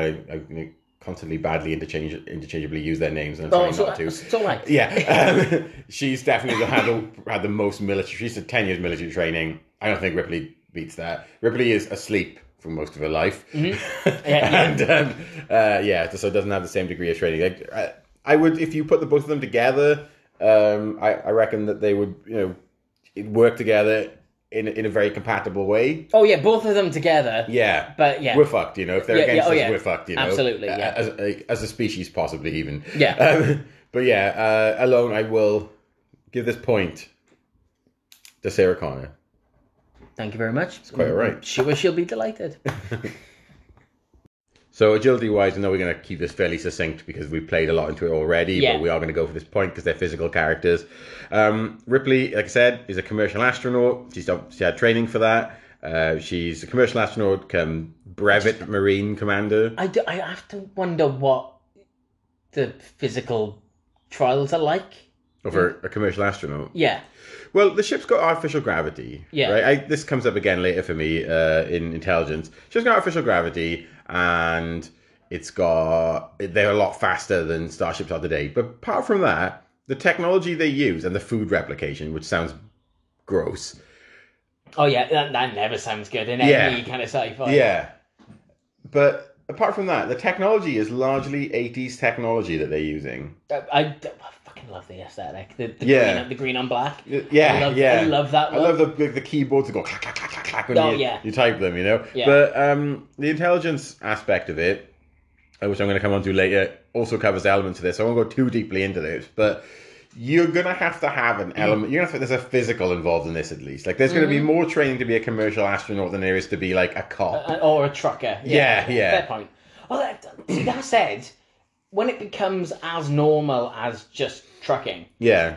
is that the case? Yeah, but you've got to remember, like, if you're working in an office, like, the gravity's never suddenly going to switch off, and you're never going to have to, like, you know, learn to attach yourself to walls and climb up the ceiling to put a power cell back into place. There are there are hazards in Well, of there. course, yeah, there are this is like absolutely oil hazards when oil it comes rig to space. worker kind of stuff. Oh you know? yeah, fair point. That's Yeah. yeah. Pro- yeah, that's probably is the best yeah. kind of You- an- analogy to it, isn't it? It's like working in the Antarctic or Yeah, so imagine rigging. she's pretty agile. Like you know, you wait, this zero G, G training is going to have to be part of this. oh yeah, yeah, fair point. Yeah, um, you, if you're a marine, you know, a, Brit- she's a brevet marine sergeant, you know, admittedly, but she takes to it like a duck to water. Mm-hmm.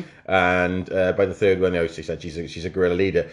She's like in her strength, she's shown to be relatively normal sort of uh, levels of agility. She can run, she can evade, she can operate a big forklift suit, um, and either her or a clone of her, at least. Can uh, score a, a basket through a hoop Does over her not shoulder fucking from half a count. court away in one shot. Does not fucking count. I'm not gonna say it is. That- I that just want to drop it clone- in there. You, you do like to mention it. Yeah. That that clone has also got alien blood and is like it's not her. It's the, I know. We're, we're discounting it because I know. it's not her. I just want to drop that in there. Um, so Sarah Connor um, is able to outrun the T one thousand. Yeah, that's good. He's fast. Yeah, which can keep pace with the car. yeah. Um, that's pretty much in the only like time you see her like running. I mean, she runs all the fucking time, um, but Well- in the first Terminator, she just runs at a normal pace, Yeah. and in Terminator Two, she runs in accordance with someone at peak physical condition. Yeah. So, She's also a judo expert. And a which, uh, judo in- expert. Involves uh, uh, agility. oh yeah, absolutely, Yeah. yeah. I mean, Linda Hamilton was uh, um, pretty good at judo by this point. Yeah. but I mean, Sarah Connor, I mean, like I said, she gives as good as she gets in Yeah. terms of her abusive asylum guards Yes. and beats the shit out of that um, It, again. that psychiatrist who kind of looks like um, Jeffrey Tambor a little bit, but isn't him. oh, yeah. Yeah. I think I vaguely remember this guy from other things in, in the, the 80s as well. I have to he come back is and a- check out who he is. Yeah, he's a cre- he's your standard '80s creepy bald guy. Yeah. Yeah, with like slightly purpley lips, maybe. Hmm.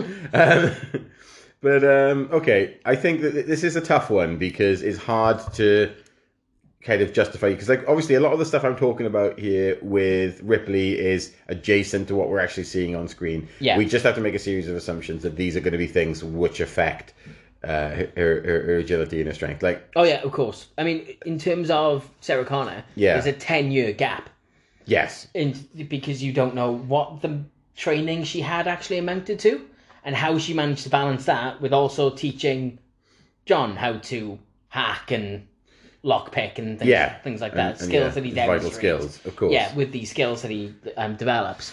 So like the last thing we see of her is she is driving towards Mexico.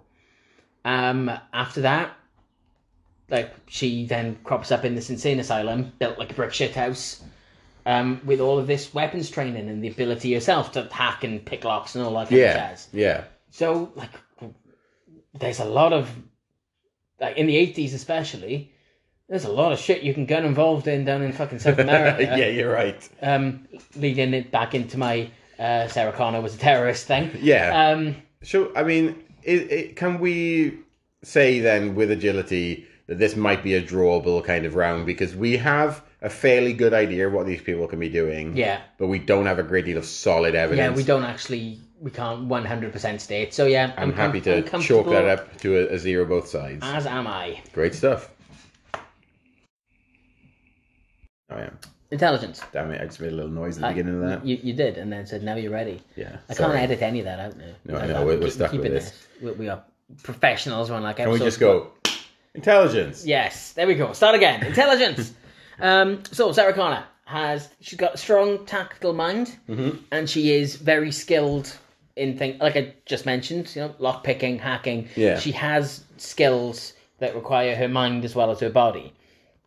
Um, and she was would have successfully escaped the asylum. She was out before she bumps into the T one hundred one in Terminator. Yeah, Um, doesn't actually mention what she's a stu- student in either, but she is waitressing to, you know, she's got that level of education. it's from big clown college, mate. But could be in clown college. yeah, you need skills to be a clown. You do need man. skills to Could be you a ride a clown. fucking unicycle? I can't ride a tiny bike. you either. can't ride a tiny no. bike. Do you know how to juggle? No, I don't. See, don't knock clowns I because won't. they'll come and eat you. Yeah, they'll kill in you. Your bed. They will kill you dead. Um, and she's like got this level of, inte- of of intelligence where even when her legs are fucked, she still has the presence of mind to lure the Terminator into the hydraulic press so that she can kill it. Yeah, She manages where a highly trained, we assume, future pervert is unable to. His main tactic is to go after it with a pipe. You know. oh, Bean. oh, oh, Mikey. Um, however, her trauma and PTSD and the lifestyle that she lives for the 10 years leading up to Terminator 2 does lead her to make some impulsive decisions Yeah, okay. to commit terroristic Terrorism. actions. Yeah. I'm not saying that makes her stupid, but it does mean that maybe she lacks judgment, Okay. shall we say. So there's the, the attack on the computer factory Yeah. which causes her to get inca- incarcerated, and then the attempt on the life of Miles Dyson, Yes. um, which is what leads the T1000 to them, yeah.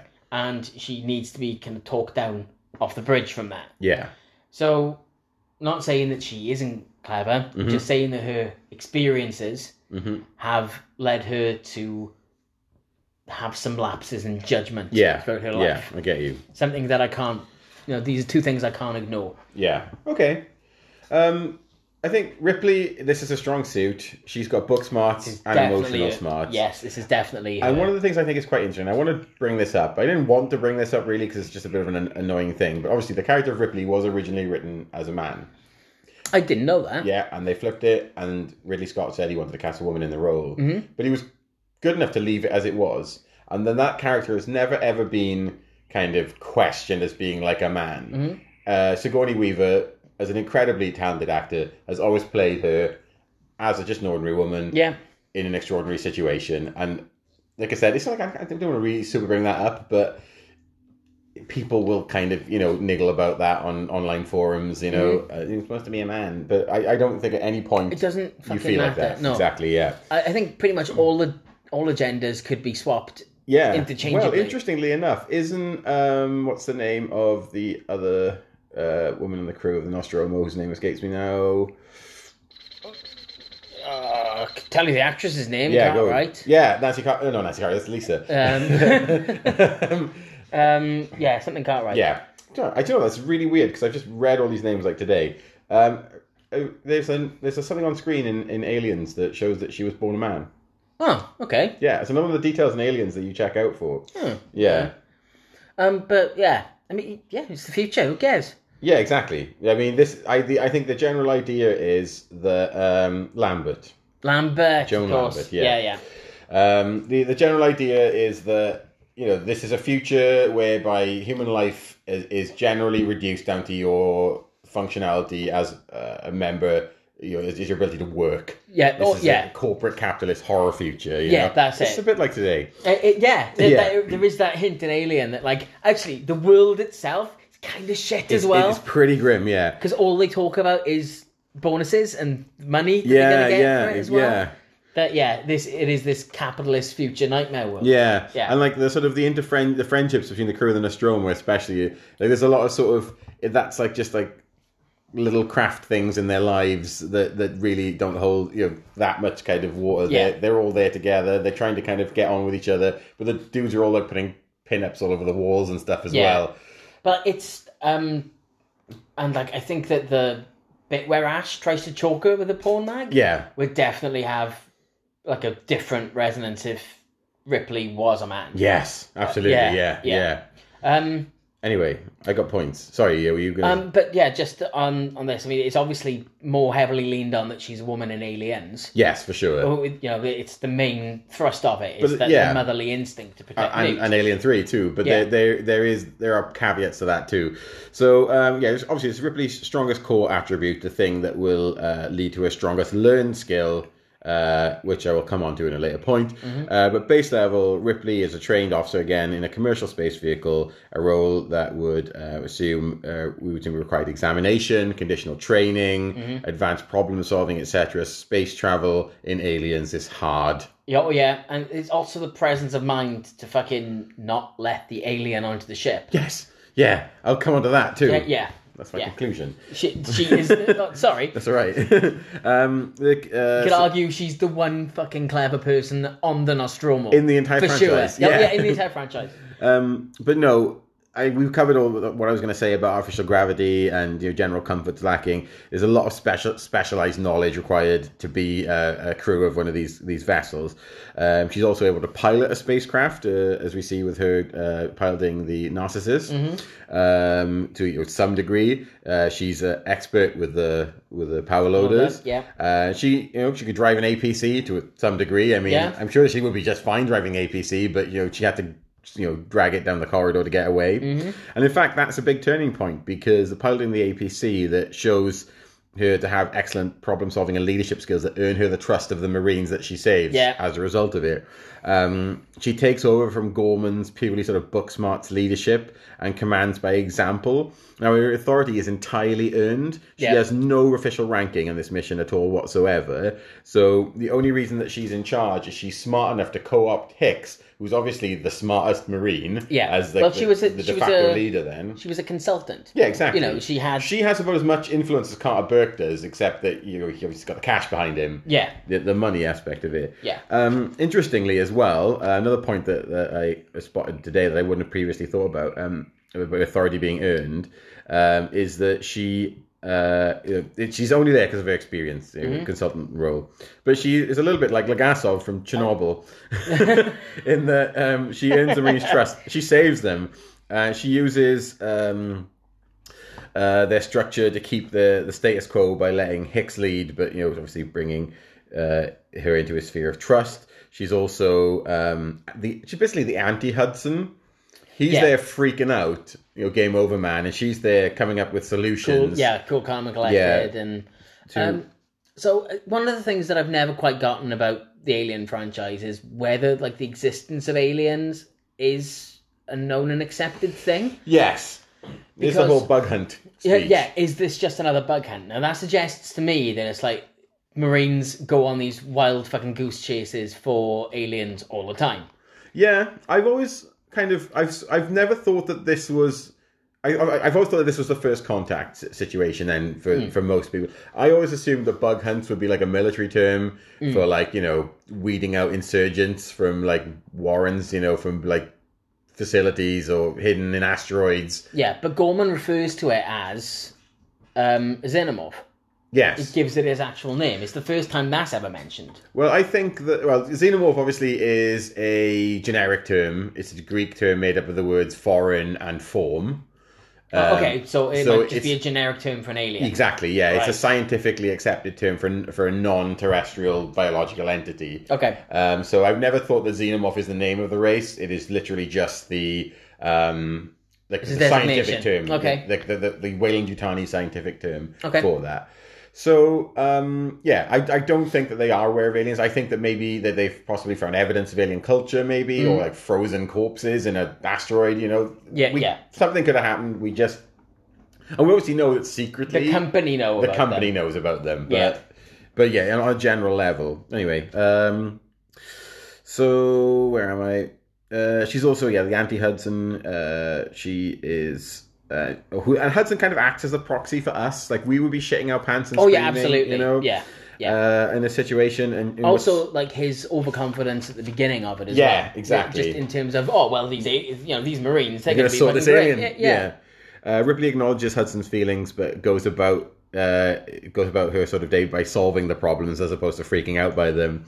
Uh, she also uses the lighter to activate the sprinkler system to rec- rescue her and Newt from uh, Burke's trap. Yeah. Um, she, and she spots again, like Lagasso from Chernobyl, that um, firing their weapons under the thermal heat exchanger uh, Will kill them all. will- yeah, will kill them all. It'll Oh, cause yeah. the reactor to kill everybody in the room. Yeah. More th- just little gas off references, sorry. Um, she comes up with a strategy, and this is what I was like. This is coming at eighty six, which was the same year as Chernobyl, wasn't it? Yeah. What did they know, man? Maybe there is something to this whole American plot to destroy Chernobyl. Jesus. Um, uh, she comes up with the- the strategy as well, also that saves that ultimately saves the prison in Alien Three. Uh, and most importantly of all, um, if she hadn't have been overridden by Ash in Alien, there would have been no alien problem Oh no. Yeah. Absolutely. at all. Yeah. You know, Yeah. no aliens. It's at all. that the, the classic horror movie thing yeah, Yeah. of like it could have ended Yeah. there. We assume the Hadley Hope business would have still happened, but she would have not been part of that. Mm. No. No. yeah. So, yeah. And, you know, again, and I don't want to tack this on the end because her emotional intelligence throughout is what puts Mm. her in charge of that Marine Corps, is what helps her navigate that incredibly hostile environment of the prison And, and Uh, the- saves Newt and brings Newt Yeah. on, who turns out to be something who ultimately adds and helps the, the, you know, to the team. I think the, the difference between Sarah Connor and uh, Ellen Ripley when it comes to the attachment to children as well, Yeah. in that it's John Connor who causes Sarah Connor to make these rash decisions in order to protect him from Yeah. the future, Yeah. whereas it's Newt acts as like a catalyst for Ripley Yes. to, to get more into it and Yeah. to learn. Yeah. It's not. It doesn't become about her self preservation. It becomes about protecting the, the kid, Exactly. and it motivates them in these different ways as well. Okay. I mean, spoiler alert. You know, I'm conceding the shit out of intelligence to That's all right. to um to Ripley. Let's Yeah, chalk this one definitely. up. Yeah. Give Ripley her first point of the round. Okay, resilience.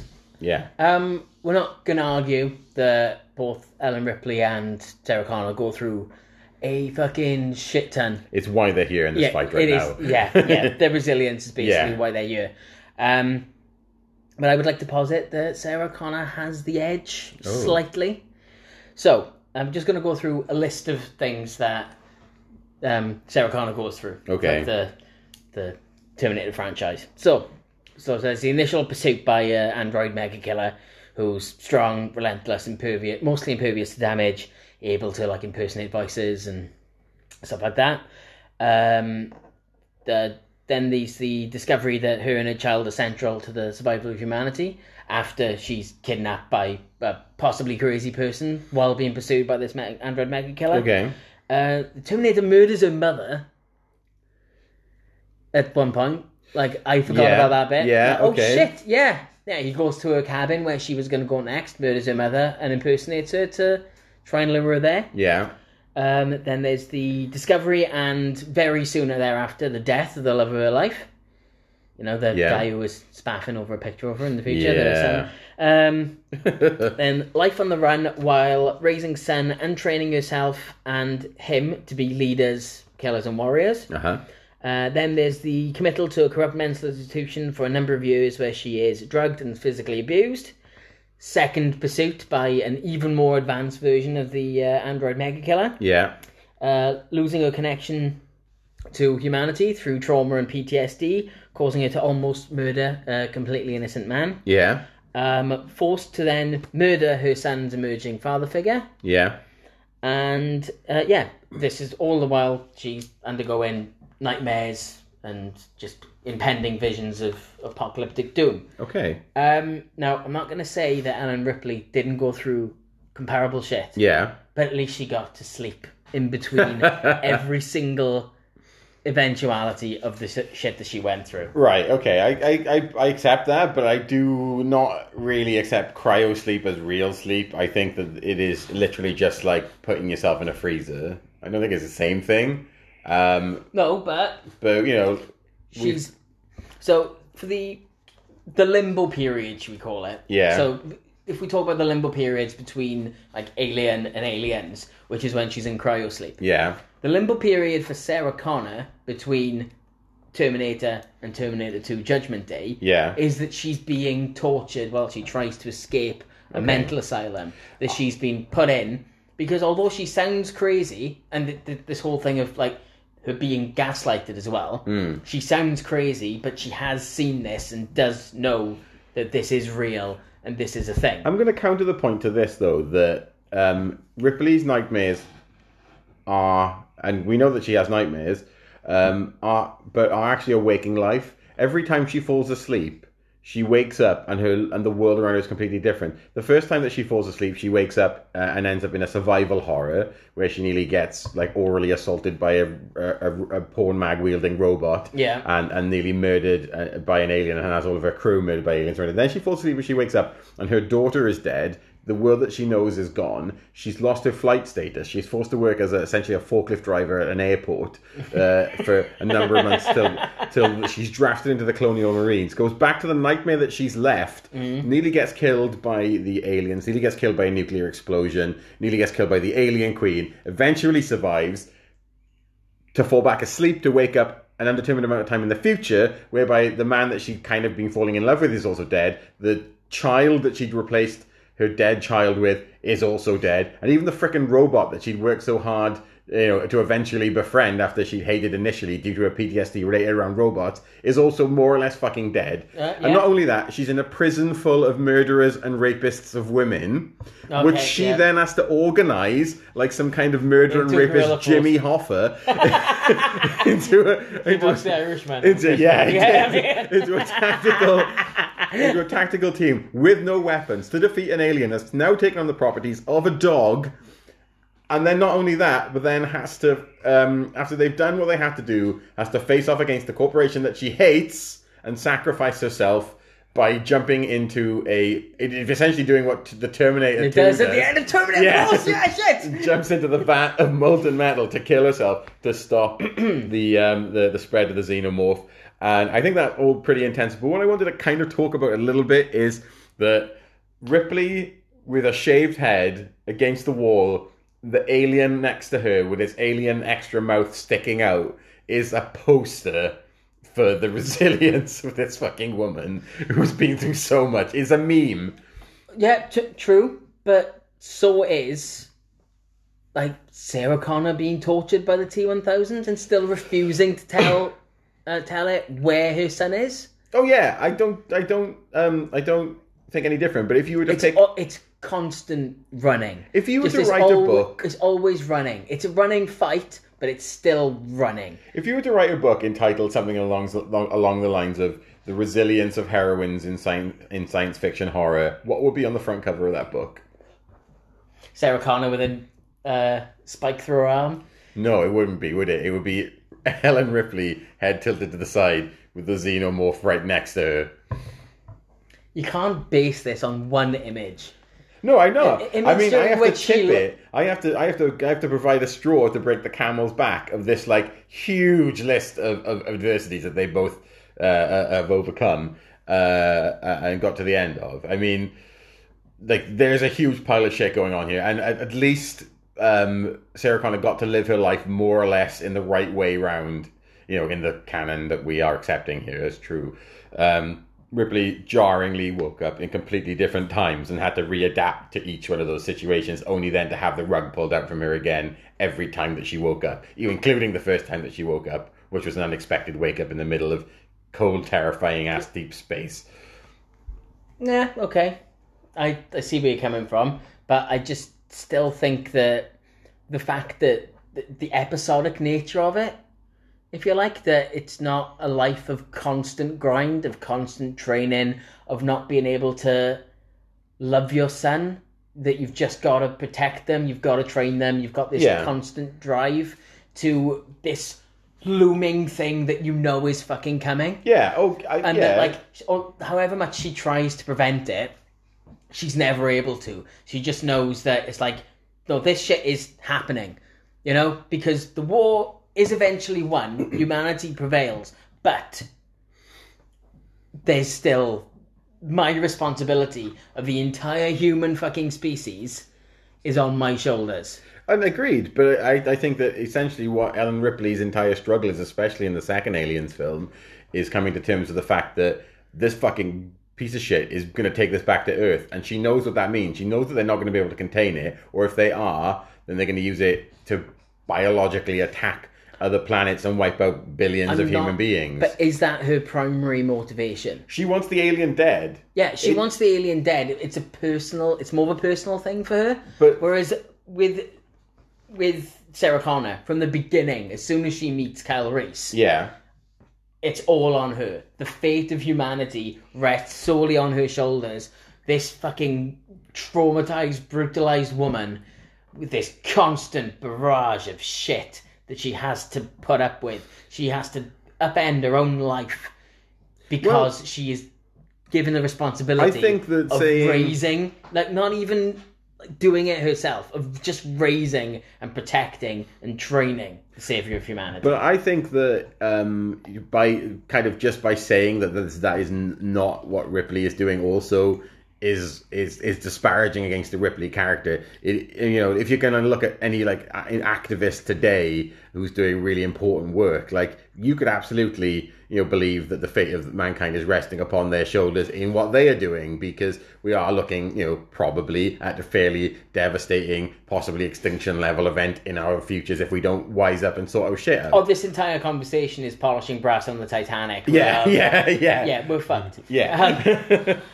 but um, yeah, I think that it, it, it's hard not to it's hard not to accept that what Ripley is doing in this situation is not stop just stopping the corporation having this biological weapon. Like she's not working for another corporation; she is working on behalf of mankind. I see. I think it's motivated mo- more by personal hatred.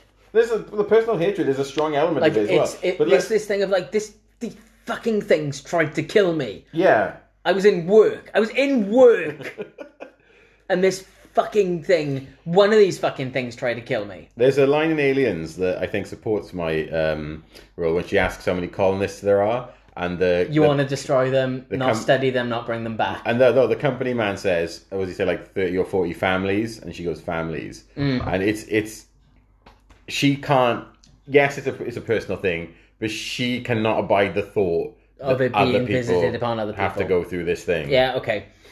Um, so and there's it's also that thing of like you want to kill them, not study them, not bring them back as well. She's like, yeah, okay. Um, I'm I, I'm I'm not gonna concede to a Ripley victory on this okay, because I hon- I just don't think that you can really separate them that much. it's tough. Like, I mean, I, I will. My my main argument on this are the, the sort of the iconic nature of Ripley as an image of resilience, and also the the fact that she has this incredibly disorientating life that she's only ever woken from sleep to fight aliens. But again, you know, having to kind of go through ten years of training to with the weight of the like the biological messiah on your shoulder Yeah. is indeed also a heavy burden. Yeah, it's And- not. It, yeah, she she's Mary. You know, Yeah, she's, yeah, she is. she's future warrior Mary. Yeah, and And so, Ripley's like- Joan of Arc. You Yeah, know, yeah. they're they're they're both religious icons. You know, leading you you know mankind to try and prevent you know, complete disaster. So I was I did think I was going to win this, but I, I get what you're saying, and I think we may have to draw it. I think we are gonna have to draw it. Aren't Let's we? do it. Yeah. Drawn it is.